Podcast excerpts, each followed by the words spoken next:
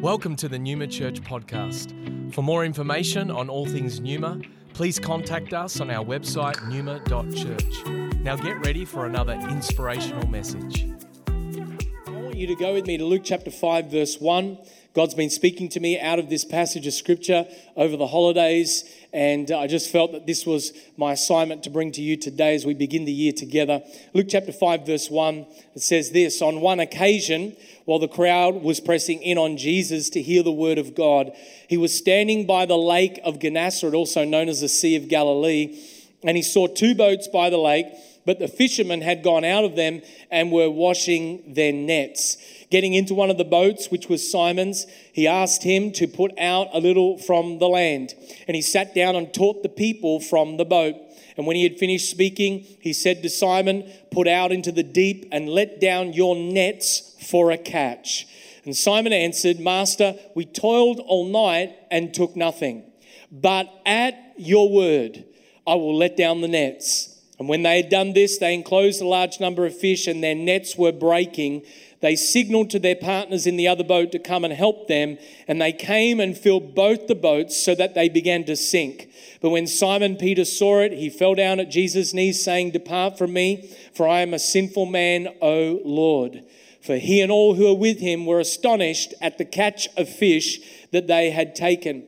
And so also were James and John, sons of Zebedee, who were partners with Simon. And Jesus said to Simon, Do not be afraid, from now on you'll be catching men. And when they brought their boats to land, they left everything and they followed him. I want to speak to you on this first Sunday for me and maybe you here at Numa Church as we begin this year. I want to speak to you on the subject, but at your word. But at your word. It was back in 2006 when my wife and I we planted a church. Many of you would have heard some of our story, and we led that church for nearly seven years. And uh, in those first three years, we grew from about 13 people in a lounge room to over 400 regular attendants. Many of them were first time believers. It was in the eastern suburbs of Melbourne and had really become such an incredible part of our family. We'd sacrificed, sown, and invested into the life of this church that we had planted. That in uh, 2012. In fact, I remember the very day and where I was. I was having my devotions at Lilydale Lake on Saturday, May 5, 2012, when God asked me to, in fact, release the church and resign as the senior pastor because he had something that was more significant for me in time to come to put my hand to and to pick up. Little did I know when God spoke to me that word that God had Numa Church in mind for us all these years later. And as he spoke to me these words, it didn't make sense to my wife and I. We'd invested everything, all of our life, our family, our finance, everything was invested into this church. Anyone who's ever started a business of sorts and knows what it's like to invest themselves significantly into the startup of that and see that move forward. When you god calls you to plant a church it takes all of your effort all of your energy all of your resource and strength and and god was doing amazing things and we just couldn't conceive that god would ask us to release that and resign from that. Well i wrestled with that as you can imagine over many months and then ultimately i resigned and handed it over and moved into our next season Little did I know at that time that in 2019 we would become and commissioned the leaders and pastors of Numa Church. But the truth is, we wouldn't be here today had we not been prepared, firstly, to pay the price to hear the voice of God, and secondly, to have the courage to obey what God asked us to do. See, many of us get frustrated in our lives with the results or the outcomes of our best efforts but many of us aren't thinking about the priority importance of firstly hearing God and following His voice and obeying Him versus trying to come up with it in our own strength and in our own efforts. You see, following Jesus is a little bit like signing your name at the bottom of a blank contract. And before you sign on the dotted line, you ask Jesus, What, what am I signing up to? What are the details that I'm actually committing myself to? And Jesus looks at you and says, Just sign the contract, I'll fill in the details later. Am I right or am I right? Many of us like to have everything worked out almost like a blueprint sort of plan in front of us where it's all worked out and we know what we're committing to. This is how life works. But in the kingdom of God, it doesn't work like that. And when God fills in the details of your life, it isn't always comfortable, it's not always convenient, and it certainly isn't always logical. And yet, Jesus calls us to pick up our cross, deny our flesh, and follow him. And in Luke's gospel, Luke chapter 5, we read about an extraordinary encounter between Jesus and Peter. Jesus is by the Sea of Galilee. Jesus is the Son of God who has performed miracles on this body of water. He has walked on top of the water, defying the laws of gravity. He has spoke to the wind and the waves and commanded the storm to cease, and it obeyed his voice. Why? Because he was the Son of God. And now he finds himself with a crowd of people pressing in around him, trying to get close to him, to get a miracle, to hear a word from God.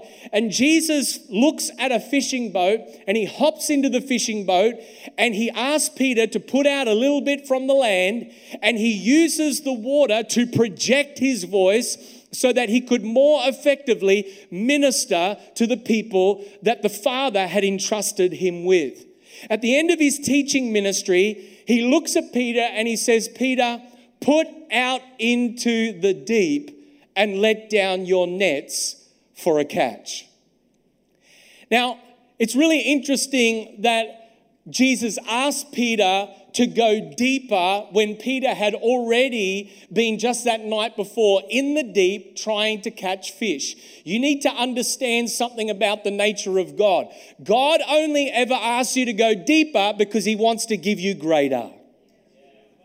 God doesn't ask you to go deeper because he wants to disappoint you because he somehow is going to use it against you. The Bible tells us in Jeremiah 29 11, For I know the plans that I have for you, plans to prosper you and not to harm you, plans to give you a hope and a future. It's become a cliche scripture in the church, but it's nevertheless true. God doesn't ask you or ask something of you because he's trying to take something from you. He'd ask something of you because he's trying to give something to you. But many of us hold God off at arm's length. We almost sort of Dusty Martin stiff arm him because we, we, we're worried that God is going to somehow do a number on us. And so we live our lives wanting to follow Jesus, but being skeptical can we really trust God with our deepest, darkest dreams and desires or secrets or whatever it may be? Can we really trust God? And the answer is you can. The Bible tells us in James 1:17, every good and perfect gift comes from above, comes down from the Father of lights, of whom there is no shadow or variation due to change. The Bible says in John 14:12, even greater works than these shall you do. You've got to step into 2020 with a great expectation that you can trust the character of God, the nature of God, that if He has called you to go deeper this year, it's not to disappoint you, it's to give you greater than you've ever received or you've ever experienced before in your life. You see, before a skyscraper can be built high into the sky, in fact, a pit needs to be dug deep into the soil. And what happens is, as they bring earth moving equipment in and they begin to remove the soil, they build that substructure foundation, they put steel and concrete into that foundation because the depth of the pit determines the height of the building. The higher you want to go, the deeper you have to dig. And I'm here to tell somebody the higher that God is calling you to go in Him this year, the more and the greater that God wants to give you is going to require a corresponding dig into the depths of your relationship with God. You've got to make a decision and resolve in your heart that this year you are not going to tolerate a shallow relationship with Jesus.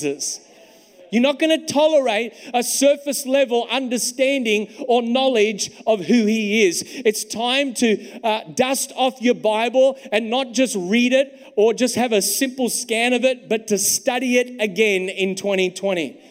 It's time not just to think about joining a life group, but join a life group and be discipled. Have someone speak into your life. Listen to a podcast regularly from Numa Church. Get in a prayer group and meet regularly with some people, just an hour or two hours a week where you'll pray together. Start to disciple somebody else in your world. Sign up for Numa College. Do something that's going to dig deeper into your personal relationship with Jesus Christ. See, the parable of the sower issues a warning to every single believer in this room. Mark chapter 4, verse 4, it says, A sower went out to sow.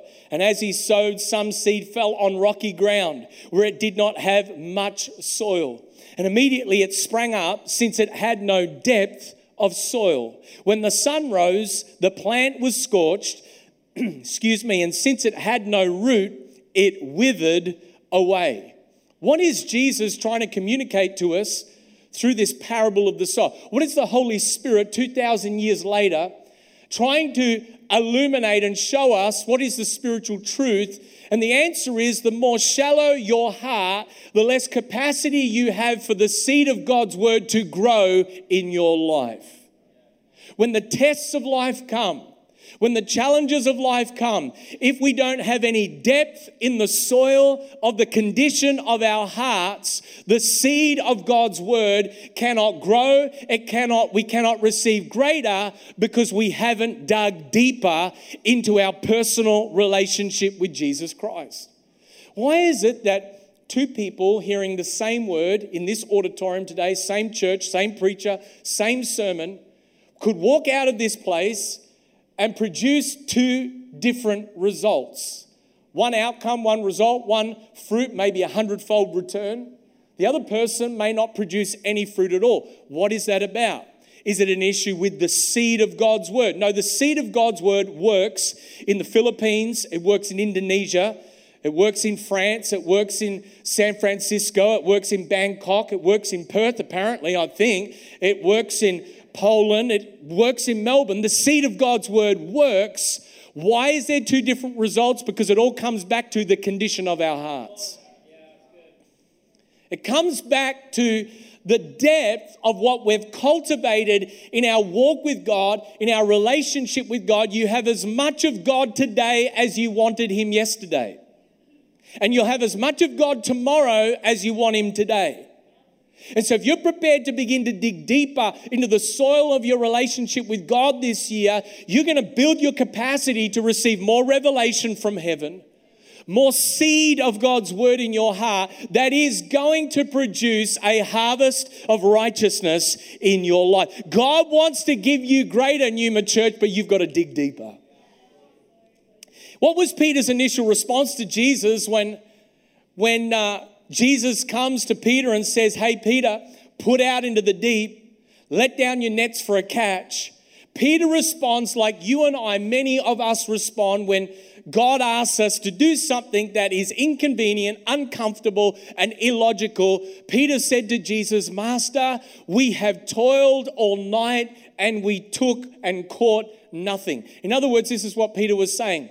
Jesus, you're the Messiah. I'm the fisherman. Let the man do his job. I know how to fish. I've been out at this game for a long time and I've been fishing and toiling and laboring all night and yet I have caught nothing. This is illogical. It doesn't make sense. I don't think that somehow, just because you said that we're going to go and catch fish, that somehow magically fish appear. I've been at this a long time and we haven't caught any fish. In other words, Peter was relying on his past history to dictate what God wanted to do in his future miracle. Never let your past history rob you of your future miracle in 2020. It's so important that you understand when God wants to give you greater, He doesn't go and consult your past. And I think that's a blessing. That he doesn't go and ask for permission from your logic or go and check the opinions of your friends and family when he wants to give you greater, when he wants to bless you with more. He just says, dig deeper, get ready, position yourself because I want to give you greater in your life. Wilma Rudolph was age four when she contracted double pneumonia and scarlet fever, ending up with a paralyzed left leg. She wore a steel brace on that left leg for many years, and her mother encouraged her to walk while Wilma, at a young age, dreamt of being a professional athlete. At age nine, she removed the brace and took her first step. For four years, she learned to walk, and at age 13, she entered her first race and came last. She finished last in every race until one day she came second last. She persisted with her running and finally won a race. And at the 1960 Olympics in Rome, she won three gold medals in the 100, 200, and 400. Let me tell you, you got to stop letting your past history rob you of your future miracle. God wants to give you greater than anything you've seen or experienced in your past. There is a reason why your front windscreen is bigger than your rear view mirror. It's because where you're going is more important than where you've been. But many Christians and many people are stuck looking at their rear view mirror, about to have a crash in their life. They're stuck in the rut of the past because they think that their past experience dictates what God can do and wants to do in their future. But I'm here to tell somebody the devil is is a liar. God has plans to prosper you and not to harm you, plans to give you a hope and a future. Just let that medicine of His word get into your spirit and make you feel happy in January 19, 2020. What did I say? Yeah, January 19, 2020. Ah! What are you on about? Let me preach, just you support.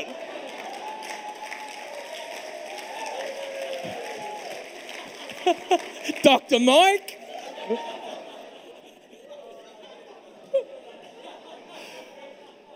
Uh, you know, and we, we hear preaching like this, and and, and on the surface, we're like, yes and amen, I'm there. But deep in our hearts, if we're real honest with ourselves, we say, Pastor, but you don't know what I've had to go through in my past. You don't know that maybe for some of you in this room today, you've struggled with addictions. Maybe you've wrestled with brokenness in your marriage. Maybe multiple relationships have started and broken. Maybe there's been someone in your family you believed and prayed for to be healed and they died and, and all your hope and your faith and your passion for the things of God and, and to say dream again just seems like a pipe dream because of all the things that you faced in your past. But this is why it's so important to own a Bible and read it. Because when you read the Bible, you read the testimonies of people who didn't let their past history rob them of their future miracles. You read about Moses, who at age 80 is hiding away on the backside of a desert in fear for his life because he had killed and murdered an Egyptian. And, and here God comes to him and calls him to be a deliverer of a nation. You have Joseph, who is falsely accused and in prison, and, uh, and everything seemed to be going the wrong way from the original dream that God gave him, and yet God gave him revelation to interpret Pharaoh's dream, and he became prime minister of Egypt. The apostle Paul persecuted and killed Christians. And yet, on the Damascus Road, he has this amazing encounter with the Lord Jesus Christ an open heaven, an open vision. And God calls him to become an apostle to the Gentiles, to advance God's kingdom, to preach the gospel. And he is the one who wrote these words in Philippians 3:13, forgetting what lies behind and straining forward to what lies ahead. I press on toward the upward call of God in Christ Jesus. He's not saying that you don't just dismiss what has gone on in your past, but you entrust what God has done in your life. You entrust the pain of your past to a God who cares, to a God who knows, to a God who is with you and knows what to do with the broken areas of our life to bring back together the dreams and the callings and the purposes God is saying to us today. Don't let your past history rob you of your future miracle. You see, when Jesus called Peter to put out into the deep to let down his nets for a catch, Peter started to point out the reason why that would not be a good idea. And as you're reading this story and Peter's explanation to Jesus, it's almost in the middle of it, he remembers who he's speaking to. He remembers that Jesus Christ is the Son of God. He remembers who is the King of Kings and the Lord of Lords. He remembers when Jesus commands the wind and the sea to obey him. He remembers when Jesus calls him out of the boat and to walk on top of the water. And he says these words that I believe God, by his Spirit, wants to etch into our hearts today. He says, But at your word, I will let down the nets for a catch. You see, what you can't do through your strength, God can do through your obedience to His word. Because as soon as he did what he said he was going to do, what Jesus had asked him to do, the Bible tells us that they let down their nets for a catch and they enclosed so much fish that the nets were breaking. They called the other fishing boat. Both boats began to sink because what you can't do through your strength, God can do through your obedience this year to his word. You see, Peter declared that phrase, but at your word. It's illogical, it's uncomfortable, it doesn't make sense. I don't understand it. I'm a professional fisherman. This doesn't make any sense to me, but at your word, because you said it, that settles it. I'm going to be obedient to what you ask me to do, even though I don't really understand it. Now, when Peter used that word, word, but at your word, in the Greek it's translated as rhema, which means the inspired word of God. I believe every time we step into a new year, we need a rhema inspired word of God. What is God's rhema inspired word to you this year? What has God spoken to you in your devotions? What is it that resonates in your heart? It was just a few weeks ago on holidays as I was in the early days of this year where God spoke to me from Ecclesiastes 11:6 and he said in the morning sow your seed and at evening withhold not your hand for you don't know which will prosper or whether both will be alike. God was speaking to me about this is a year of sowing, sow in the morning, sow in the evening, sow all throughout the day because God intends to prosper the work of this house he intends to bless and give greater, more than in the past. But He's saying, as you sow, so shall you reap. God wants to bless you, God wants to give you greater, but you and I have got a part to play in that. What is your word this year? What has God spoken to you in these first days of 2020? If you haven't got something clear, a rhema word from God, I want to encourage you over the next few days, get alone with God, shut the door on all the distractions, and get your Bible out and say, God, give me a rhema word for 2020. What do you want to do in my life? What do you want me to believe for? What do you want to do in my heart? You know, when we were church planters, we needed $100,000 when you only got a few people who are bringing their tithe and giving their offering. You, you, you need money to fit out buildings and to do all sorts of things. And the church had giving fatigue. And I was praying, saying, God, would you please give us a word in season? What do you want us to do? And God's Rhema word came to me in the midnight hours and God said, I want you to run from Sydney to Melbourne to raise the money. And after I rebuked the devil for that, I actually began to realize God was speaking, and, and, and it didn't make sense. It was inconvenient, it was definitely uncomfortable, but I had this Peter response in my heart, but at your word. And $160,000 later, as our team and our church were astonished at what God did, we were reminded again what we can't do in our strength, God can do through His Word. You've just got to be obedient to it and what God is actually asking you to do in your life. You see, the most powerful force in the universe is God's Word.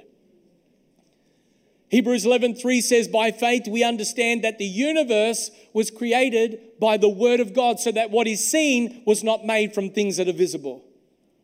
The most powerful force in your life in 2020 is not how busy you are. It's not how creative you are. It's not how many self-help principles you put into place in your life. It's how obedient and aligned you are to the word of God in your life. Genesis 1 3, God said, Let there be light, and there was light. As powerful as the sun is, it's simply a derivative of God's spoken word. God declared it and God created it by the force of his word. When God's getting ready to do something new and alive in your life, he speaks it through his mouth. He declares it through his word. He prophesies it. He declares it. He speaks it into your spirit. And your alignment and obedience with that word will depend and determine whether that word manifests in momentum and fruit or whether it actually just is burnt up because there's no depth of soil that's in our hearts. No wonder then that Satan's primary target of attack in our life is our obedience to God's word.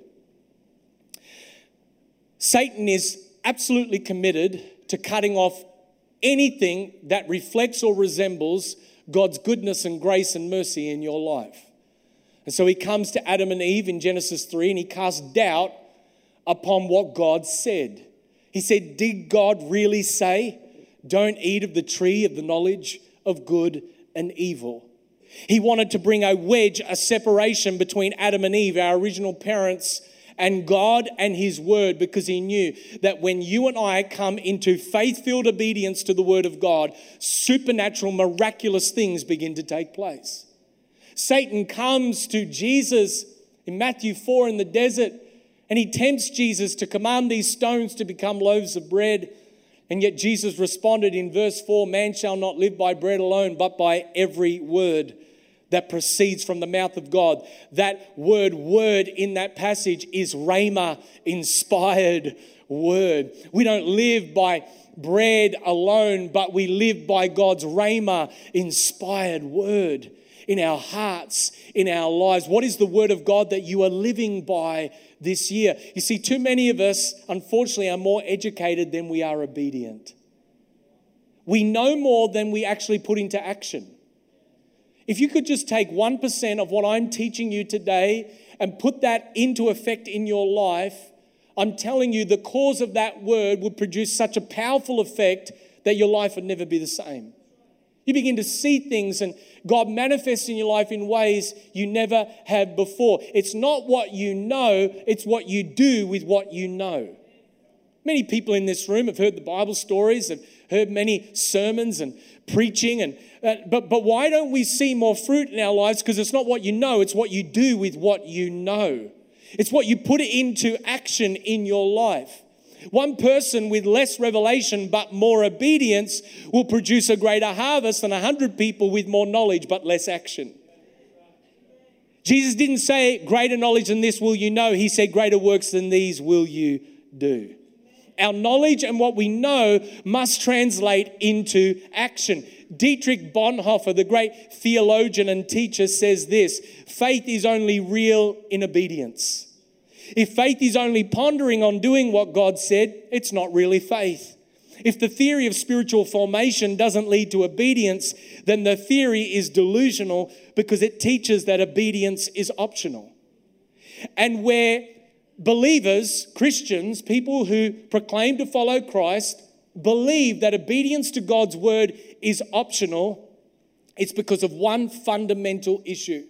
And if you haven't heard anything else in my message today, I'd ask you to lean in and listen to what I'm about to say. If you believe that obedience to God's word is optional, it's because of this primary thing. You have not settled the lordship question in your life. In other words, who is Lord of your life? You see, running throughout this passage in two particular points, verse 4 and verse 8, Peter addresses Jesus as Lord. The first phrase, master, actually means Lord. The second is in verse 8 that after Peter sees the astonishing miracle that took place because of his obedience to God's word, he says to Jesus, Depart from me, for I am a sinful man, O Lord. Peter understood Jesus is not only the Son of God, but Jesus is Lord of his life. And the depth of your obedience this year will be determined by the width of Jesus' Lordship in your life. Let me say that again. The depth of your obedience in 2020 will be determined by the width of Jesus' Lordship in your life. Peter was like, if Jesus says it, that settles it because Jesus is Lord. He's Lord of creation. He's Lord of the universe and He's Lord of my life. Why do we find obedience so complicated? Why do we find it so challenging and therefore why do we then consider that it's optional? Well, our hearts are conflicted with divided loyalties. We like the idea and we want the benefits of Jesus as our Savior, but we don't want to follow Jesus as Lord over every area of our lives. It's gotten real quiet in here. But it's true, we all wrestle with this. We want to be saved from our sin and we want to be saved from all of our problems and our sicknesses and all the issues in our world. And that's not a bad thing, by the way. Thanks be to God that He's given us His Son and a, covenant of salvation and, and provision for healing and all these things is part of God's good gift to us. But we often want the benefits of Jesus as Savior, but we don't want to bring our finances under His Lordship. We don't, we don't want to bring our sexuality under His Lordship. We don't want to bring our jobs, our careers, and the things that are important to us under our Lordship.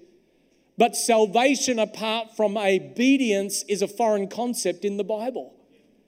You can't say that you're saved and following Christ and yet not love Him enough to uh, uh, obey Him or not obey Him. To love Jesus is to obey Jesus. It's what we are called to.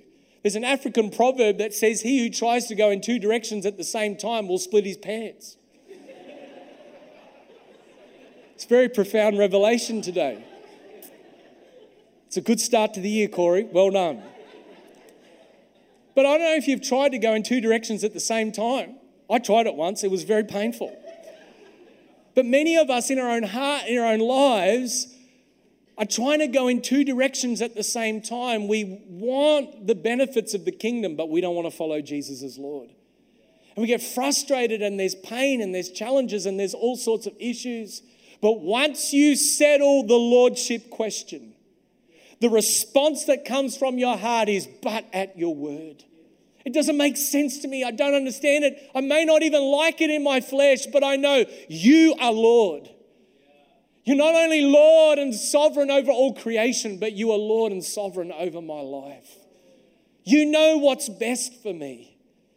You see, when Jesus was in the Garden of Gethsemane, with the shadow of the cross looming over his life, the pressure upon Jesus was so severe that the Bible says his sweat was like drops of blood. I don't know if you've faced stress or pressure to that magnitude, but Jesus, the Son of God, even though he was fully and properly God, he was also fully and properly man, he is stressed. It's like out of 10 or maybe 100 out of 10 right now. And yet, in the midst of the pressure, think about it. Not only is he facing impending death, he's about to take on himself the sin of all the world, of all the universe, of all humanity, past, present, and future. You'd be a little stressed too. And he says to the Father, Father, please take this cup of suffering away from me. I really don't want, I really don't want to go through with this, yet not my will, but your will be done. How could Jesus, with all that stress, all that pressure, respond with obedience? It's because he settled who was ultimately in spiritual authority over his life. I want to ask you today have you settled in your heart who is Lord of your life? Or are you still the king on your heart? Are you still occupying the throne of your life? Because the key question confronting all of us is who is Lord of my life. And when you love Jesus as Lord, obeying God's word becomes uncomplicated. You're just like, I don't get it, I don't understand it, but I'm going to walk by faith and not by sight. I'm going to obey your word. Jesus said it like this in John 14 21 Whoever keeps my commandments truly loves me. And he who loves me will be loved by my Father, and I will love him, and I will manifest myself to Him. I want to tell you this year, God wants 2020 for Numa Church, for you, for your business, for your life, to be a net breaking, boat sinking, fish catching year. Does anybody believe that? Would anybody be willing to come into agreement today? that in every single area of your life, we're going to see God just bring such a catch of fish, a net breaking, boat sinking, blessed year that we're going to go deeper and, and, and because we're going to get ready to receive greater. And even when God's Spirit comes to us this year and says, sow into that, go on that mission trip, sign up at Numa College, start that business, go and witness to that work colleague, take that person out for dinner and just bless them and encourage them and they're lonely and broken on the free. When God asks you to do something, it doesn't make sense to your logical mind. Don't sit there and give Jesus, like Peter, all the reasons why this is not a good idea. But when you settle the Lordship question, when you say, Jesus, you are the King of Kings and the Lord of Lords, the response, the only reasonable, rational, and intelligent response to an Almighty God is, but at your word. I will let down the nets and get ready for what God is about to do in your life and in our church in 2020. Thank you for joining us for this message today. We don't assume that every person listening has a personal relationship with Jesus Christ. And so today, we invite you to begin following Jesus as your Lord and Savior. The Bible teaches that every one of us has been created for a relationship with God. Sin has separated us from that relationship, but God loved us so much that He gave us His one and only Son, Jesus Christ.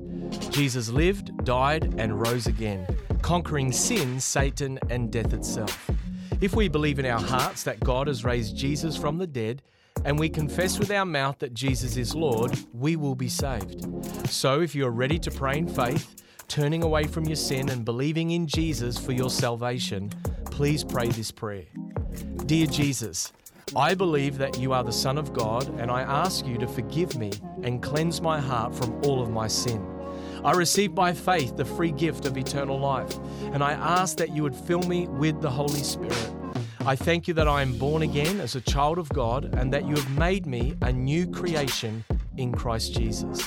In Jesus' name I pray. Amen. If you have prayed that prayer for the first time, we would love to know and help connect you to a local church in your area. You can contact us on our website, numa.church. Thank you for listening.